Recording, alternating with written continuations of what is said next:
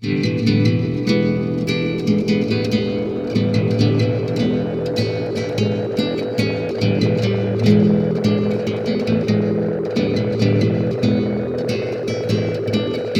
everyone, and welcome to the podcast, The Gravitational Wave Confirmation by Kip Thorne and Company out of Caltech.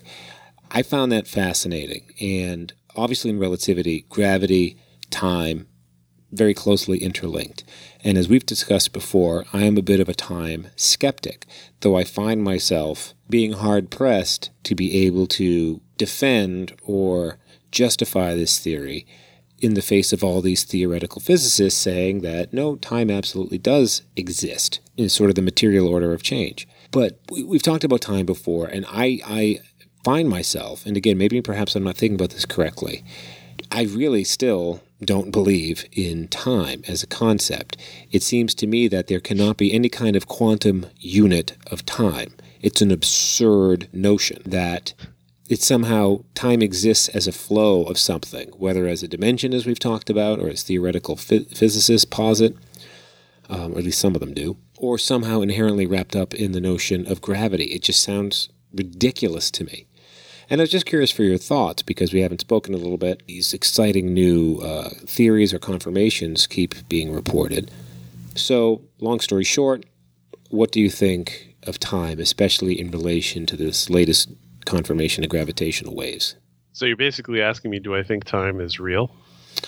Yes, and if you do, explain to me how something like time can exist as a flowing something or as a free-forming something, because it makes literally no sense to me. So basically you're saying you you deny the existence of time? Yes, because I think you can measure mass. I think you can measure energy. You can and you can measure time. Right, through something artificial, right? So, so what are the say, measurements? Say, wait, wait, what are the yeah. measurements uh, with which you measure, measure mass? Did we find them floating in the ether and we plucked them out? Or did is it also an artificial system of demarcation that we created? Well, something usually has scope but, and weight.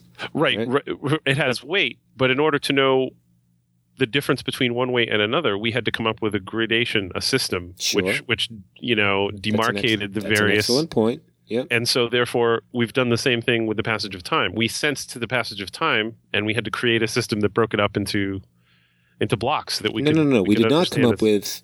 You know, th- we did not confirm or... or or somehow codify time. What we saw was change. We saw change occur, and we called it time. That's what happened. Well, if you I recall, believe I believe change exists, just as the same way I believe, you know, mass well, it, and matter exist. Yeah, but yeah, but really nothing is changing. See, that's the thing. Nothing's really changing. Everything, past, present, and future, is all already there. It all exists. And the illusion is change. Change is an illusion. What do you mean past, present, and future exist? All right. We've talked about this before, this idea that yeah. that all time exists right now. In other words, there's no past, present, and future. Yeah, it, all, it, in, all, it all exists yeah, right now. We live now. in eternity So right this now. perception, this perception of change is an illusion because it's all there. Well, no. Everything, I think everything, in the, everything in the past exists right now. It's not gone. So your perception of the past is that it's gone from existence. It isn't. It still exists, still there.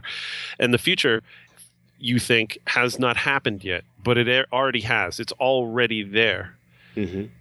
Your your the illusion is that you are is the change itself. The illusion is that you think you're only perceiving this narrow, finite moment, this pinpoint of time. So to you, because of that restriction in your ability to perceive the, the whole picture, it seems as if there's change. In fact, there's no change at all because it's all there. If everything's already there, there's no change. If from your perspective, the only thing, if I put a if I put a board in front of you with a tiny hole and you had to peep through it, and I had forty-seven rubber ducks on a conveyor belt. I have a feeling you and probably I told you, have a setup like this and you charge for it. Is that true? Yeah, I, I do. And I told you to peer through the hole and tell me what you saw. You might say, I'm afraid well, I, to look. You might say, I see a rubber duck. And then I'd say, well, keep looking. And you'd say, well, I just saw another one and another one. If you if I took the board away, you'd realize that all of the ducks were there and that they were moving on this conveyor belt. And but from your perception, looking through that little hole, you could only see one at a time, and you could only sure. you could only understand them as each one passed you. You couldn't perceive them as a group, but they were there. They were always there. The ones that had already passed were still there. The ones that had yet to pass were already there. That's time. Doesn't really explain dead people. Well, maybe you should meditate on it, unless uh, some synchronicity happens, and then you'll, you know, I don't know. You know, it, it most likely will. So, so let me get this straight, though. So, okay, that kind of makes sense, and I, I think you're challenging me on, well, how do you prove that mass exists? You have to artificially create some kind of measure of it. That's fantastic. Love that point. My question, though, is that, okay, so you use the, the peering through a hole in a board at some rubber ducks in a conveyor belt. Well, human beings, plant life, the planet, we're not rubber ducks in a conveyor belt. You know, this is, unless it's a simulation, no. a real, this is reality. So when I think about, you know, my ancestors who have come and gone, yes, time may exist right now. They perhaps existed in the now, just as I exist in the now, but they don't anymore. As, in terms of in terms okay, of the stop, in terms stop, of the material stop. order of change, the material there's, order there's of change that understand. happened before. But there's what you me. don't understand. They do. You see, that's the part that's catching you. The part that's catching you is that just like the ducks, they're all still there. You just can't perceive them anymore because I, you I must be only stupid see, because I don't follow. Because, no, no. Listen, you can only see through that hole. That's so, the so, limit. But, that's, but I get you. I'm, okay, I understand you. Wait, wait, but what wait, is what I'm is the board and is, what is, is the hole? To think outside the box is to take your consciousness and expand it away from that. that oh, I think I'll do that through meditation. Prick. Oh, well, that's, that sounds like a fool's errand. So, so, so. No, no. So, in all seriousness, so I really am genuinely trying to understand what you no, mean. No, and I'm genuinely, I'm trying to, you know, so look, like I'm in a past doing episode, a terrible job. It shouldn't have been no, ducks. No, no. It should have been dildos. I'm sorry. no, no um, so, so you mentioned in a, like we talked about in a past episode how you use some notion, I, I forget, maybe from a story or something like that, like we see reality in life, maybe this is look, like looking through a hole in a board at ducks on a conveyor belt, but used in a past episode, like we see life as one image on a film strip at a time, whereas God, for example, may be able to see the entire film stretched out. Yes. So use the hole in the board and the ducks. Do you have another right, analogy, well, another well, analogy no, besides the I, film strip? Because I think it's perfect. Here's why, okay? Think about it this way. Your ability to perceive past, present, and future mm-hmm. is limited by the board and the hole that's in it. You now, have what to, is the board and have, the hole? Is that just my perception? Have, is that... That is the limitation on your perception of time. Mm-hmm. And it's it's not it's, you can't you can't remove it. You can only think your way around it, but you can't remove it. Okay, you're you're constrained by it, but you can think around it. That's the key here. Okay, so here's what I'm trying to get you to understand: as that conveyor belt of rubber ducks goes by, as you see, as you observe the first duck pass your hole, you see it go by, and you tell me, "I see a I see a duck." Okay, when it passes beyond the field of vision allowed by the hole, it's gone now to you. Mm-hmm. Just like you would say, my ancestors are gone. They're not here anymore. But that duck is still there. It's still there. It's just past beyond your ability to perceive it. Okay? Well, what if my and, what if one of my ancestors, say, for example, died in an accident? They they had a finite conclusion to their life. Okay. They're not still but, there. No, because you're you're confusing two different things. You're confusing the immediate state of something material Mm-hmm. versus the concept of the flow of time. Time, all of it exists from beginning to end right now.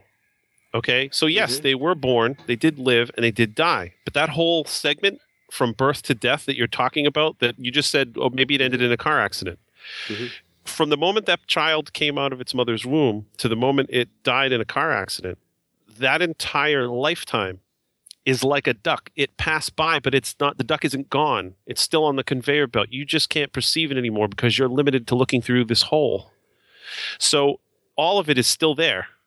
So if we had some way to step outside of time or travel through time, you could go back to any point on the timeline of that person's life, and it's still there.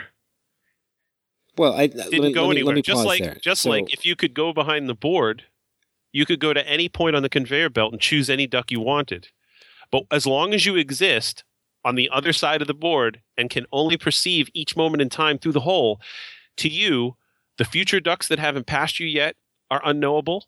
You don't know what they're going to look. Maybe they're different colors. Maybe they're slightly different models, so they look different. Uh, they're all ducks, but they look slightly different, different breeds of ducks, whatever. You don't know because you can't perceive them. They haven't passed you by yet. And the ones that have already passed by, you don't know what happens to them. You don't know where they go because you can no longer see them. You're limited to looking through that hole. That's what I'm trying to get you to understand. That's your perception of reality. But if you could pull that board down and see the whole conveyor belt of ducks, you would realize, well, wait a minute. I was fooled into thinking that it was only what I could see at the moment I was looking through the hole. They're all here. The whole thing is already here. All of them. All the ducks I ever saw and all I'm ever going to see are all already here. Yeah, but let's let me just cut in here for because on the one hand, I think we live in now. Eternity is now. There, there is no time, so there cannot be any past, present, or future. Of course, you know, my ancestors lived now because now is eternity. You know, my successors, you know, when I'm dead and gone, live now, literally yeah, that, now. No, no, no. That's semantics bullshit. That sounds no, like no, the kind of crap you'd hear from someone who believes in synchronicity and meditates. Yeah, so anyway, but here's the thing. Because of that, you cannot remove the board and step outside the the timeline, so to speak. Not physically, but you can mentally visualize the whole thing. In other words, now that I've explained it to you, yeah. You can never remove the board or the hole, but now you understand that even though you're still limited to perceiving the flow of time through that hole, you now understand that the ducks keep going past and the ducks keep coming from the future. You get it now. Like you, you're, you've expanded your consciousness around the board. The board's relevant now because you, you've been giving a, given a higher concept of what's going on, so you're no longer constrained. It, it's, it's not a case of – it's not stupidity. It's simple ignorance. You were unaware of this, and now you've been made aware. So now your consciousness is expanded, and it can never shrink back past that point again. Now that you understand that that's time, now you can never go back to just perceiving it all as this but as it's not passing by a hole. Again, it's just the material order of change. And here's the thing. The whole notion no. of quote-unquote time travel is ridiculous because you're literally always in the here and now. I mean, there's no there's no getting around it. Of course, there are these theoretical physicists and cosmologists out there saying, oh, no, gravity and time most definitely exist. I mean, I believe gravity exists, don't get me wrong, but time exists as well. Though I find that, again, absurd that there is any kind of quantum, you know, the tiniest unit of time you can possibly measure, you know, vis-a-vis gravity, because I think that's all just a matter of perception. Well, I think that the concept that all of time is already there, much like the you you alluded to the the film example, this idea that, you know, if there's a God, we are forced to experience the film frame by frame as we as we see it projected, but he sees the entire film laid out and can look at and go to any frame on on the reel. Another image that was often used was the idea of a parade. If you're standing on the side of the road, you only perceive a very small amount of the parade as it passes your your reasonable field of vision as it's going by you. You can only see a certain distance up the street one way and down the street the other way, but you're limited to that perception. But if you're in a helicopter above the street, you can see the entire parade. You can see where it starts, and you can see where it ended. You can see everything in its entire length, and you'd be aware of every different portion of that parade, what different floats and, and bands and things that were in it. You could perceive all of it. But if you went back down to street level, you'd only be aware of it as it passed you. And that's the that's this concept in a nutshell. It's this idea that the limitation is an artificial one in a sense. You you can you can transcend it. You can you can leave it behind and realize that even though I'm standing here on the street, and I can only see, like, you know, two or three groups as they're marching past me at a time at most, I understand that if I was able to go up above, I would be able to perceive this entire parade. I don't I don't believe that the parade pops into existence as it approaches me and ceases to exist when it passes me by. I realize that, no, those marching groups and so forth keep on going in that direction until the end of the parade, and that there's, you know, the parade is still going back to its starting point. They, they don't ma- materialize as they come into my field of view. It's that idea that, you know, you... You're just breaking free from that limitation of thought. You're saying, I, I realize that the whole thing, the whole parade exists. It doesn't just appear as it passes me. You know, part of this is based on something I read. I think it was in Daily Galaxy. Um, by some scientists who were pushing back against this Newtonian idea of time as an absolute quantity that flows on its own. Though parsing it out, I don't think they meant that, you know, time simply doesn't exist, but it's in sort of inexorably tied into space. You know, your your point about, well, how do you measure mass? How do you measure gravity? I mean, that's, you know, we've got to come up with some kind of mechanism to do that. However, I just find the notion that time existing either dimensionally or flowing on its own is absurd. Like flowing like what? You know, a jet of gas out of a black hole? That doesn't that doesn't make any, any sense at all. I will say, though, that if, if our listeners have any thoughts on this, please feel free to add your thoughts on our blog, the deeply conflicted dot tumblr dot com. Well, something that you just said um, about imagining it as like a jet of gas, uh, that is kind of what it is. Um, if you look at the, you know, the Big Bang, um, and reality is this expanding cone coming outward. You said comb? Cone. Cone, I think you said comb. A, a like, cone. So from a from a from a point and then ever widening. Uh, so it's both widening and traversing distance. More or less, if you, if you looked at that as a drawing, you would see this roughly cone-shaped thing coming from a point. And we would say this part at the end here is where we are right now. This is the present moment. This is where the universe is right now. And it started at this Big Bang. But if you looked back, that's exactly what the, this jet of time that you described is. It projected from that first moment of creation and has proceeded until now. But just like the ducks and the parade and the film, I can take that cone and I can go back to any segment. If I divide, and it's arbitrary, I could choose any any, you know, measurement that I wish, but I could break it up into segments and I could go back to any one of them and say, well, this is this time a billion years ago. It all exists. It's all still there. It's a cone. It's not a disk. In other words, the, the, the time behind it didn't cease to exist as time moved forward. It's all right. Still there. Right. So, but wait a second. So let me let me differentiate this perhaps a little bit. So if I'm an astronomer and I look in my super awesome telescope and I see a supernova a bazillion light years away, what I'm seeing is actually potentially something that occurred yes. hundreds or thousands of years ago because it's More. taken light this long to travel so I can see this everything, phenomenon. Everything we see right now. But that doesn't mean it's still going on somewhere in some kind of theoretical well, yes, it, or, yes, it, or real yes, it cone. Does. Yes, it does. See, here's the thing. Look, you, you just you just made a very good connection here. When we oh, look thank out, thank you, Doctor. When we look out at the universe around us, what we're seeing right now has nothing to do with the present moment as we perceive it, because everything that we're seeing, literally everything, is from our distant past as far as time goes. When we see an event, an, an event which takes place in the heavens, it took place potentially millions of years ago. Let that soak in for a sec. Meditate on that. Millions of years ago. What state it's in now? Who knows? But it's not what we're seeing right now. It's old news, because that's how long it took to get to us. As you're already obviously aware, light, you know, has a has a speed limit. It takes a certain amount of time to traverse a certain amount of distance. I like the way you say that. Light has a speed limit, like you're writing some, you know, cosmological gumshoe novel. It does. Well, think about it. Of course it does. Why would why would it have a speed limit? Why does it need to have a speed limit? And why isn't it an exact mathematical? See, here's the thing. That actually makes sense to me. Light traversing its way through the universe as a materi- as a material thing impacted by things around it or through the energy of its own force or whatever, fine, that makes sense. Time existing on its own just strikes me as absolutely ridiculous.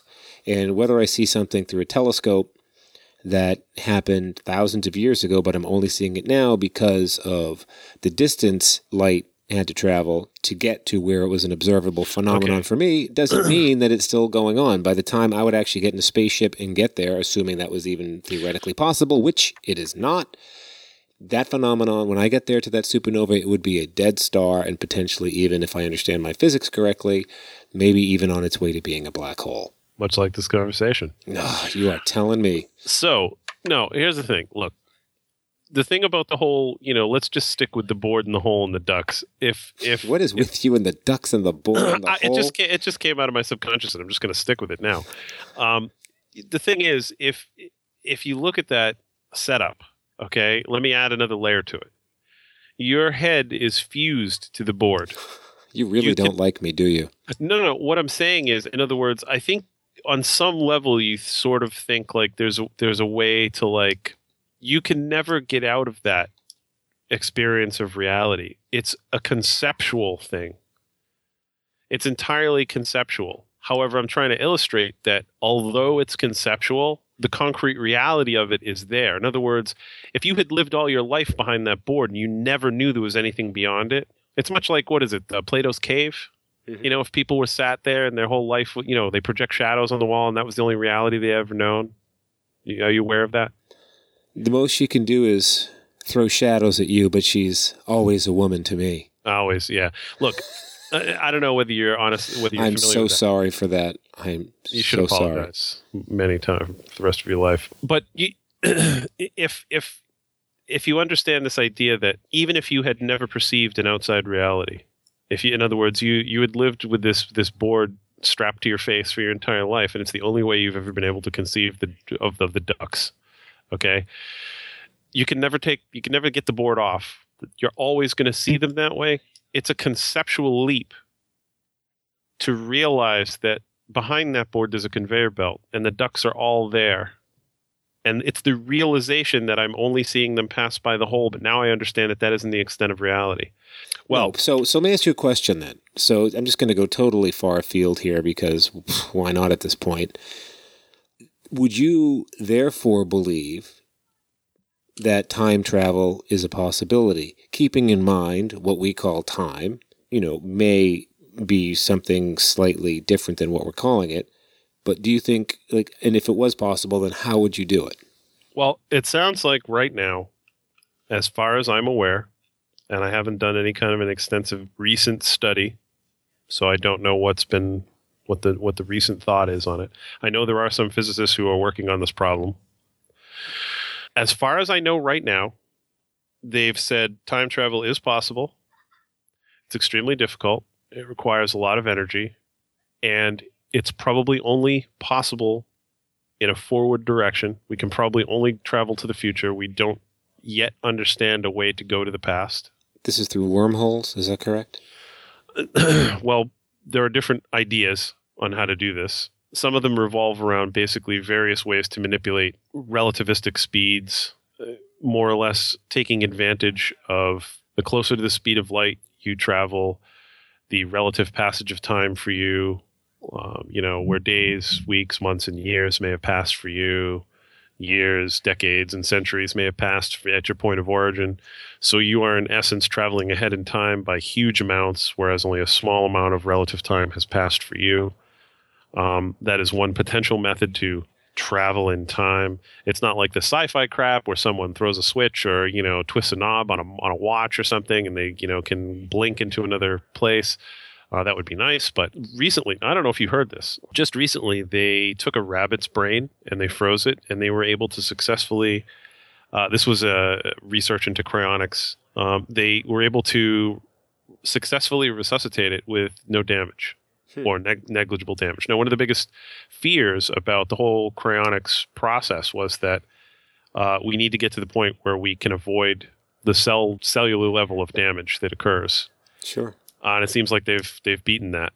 So that means that this dream of you could freeze yourself and say, "Hey, wake me up in one hundred years," uh, could be true. And that's another that's a form of time travel because your perception is going to stop in the present and it's not going to become aware until a future point in time. For you, it'll be a blink.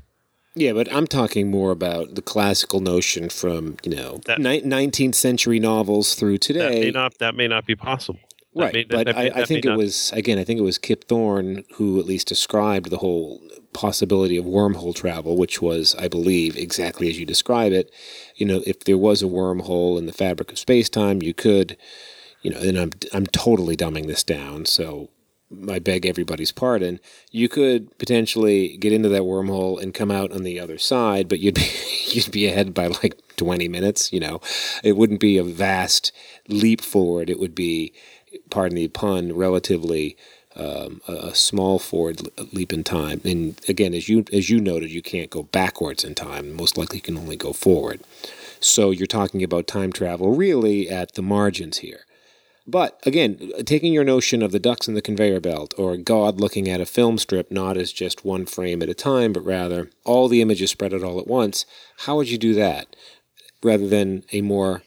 What you're talking about, the ducks in a conveyor belt, one might look at as a, as a kind of analog movement or perception of time. How do you become, you know, more digitally aware well, it, or mobile? Well, because well, that's the whole idea. Whatever, it's nothing more than a tool to get you to latch on to the to the conceptual part of it, to the sure. to the concept that all of time from end to end already exists right now, and that it didn't go away and it hasn't not come into being yet. It's all already there.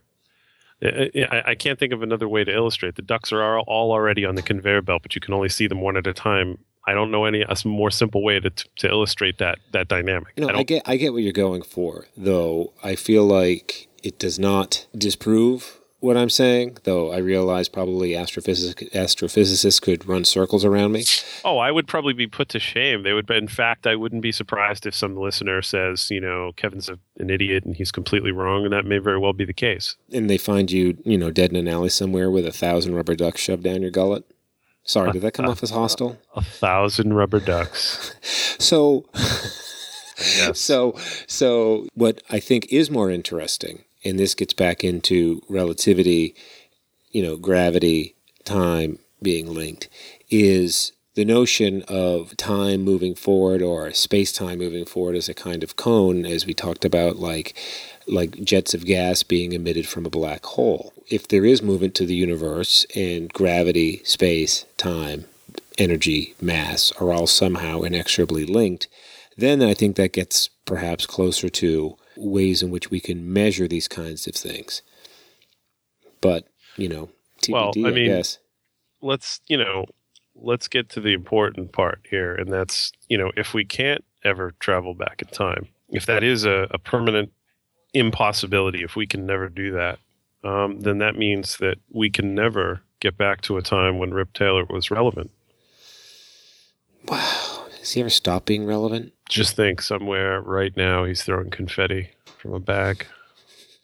To Kevin's point, exactly. Would love to hear what you think. Please check out our blog and comment on it at the deeply conflicted dot tumblr dot com. Kevin, you've given me a lot to think about. I know both of us look forward to having you join us for the next episode of The Deeply Conflicted Podcast.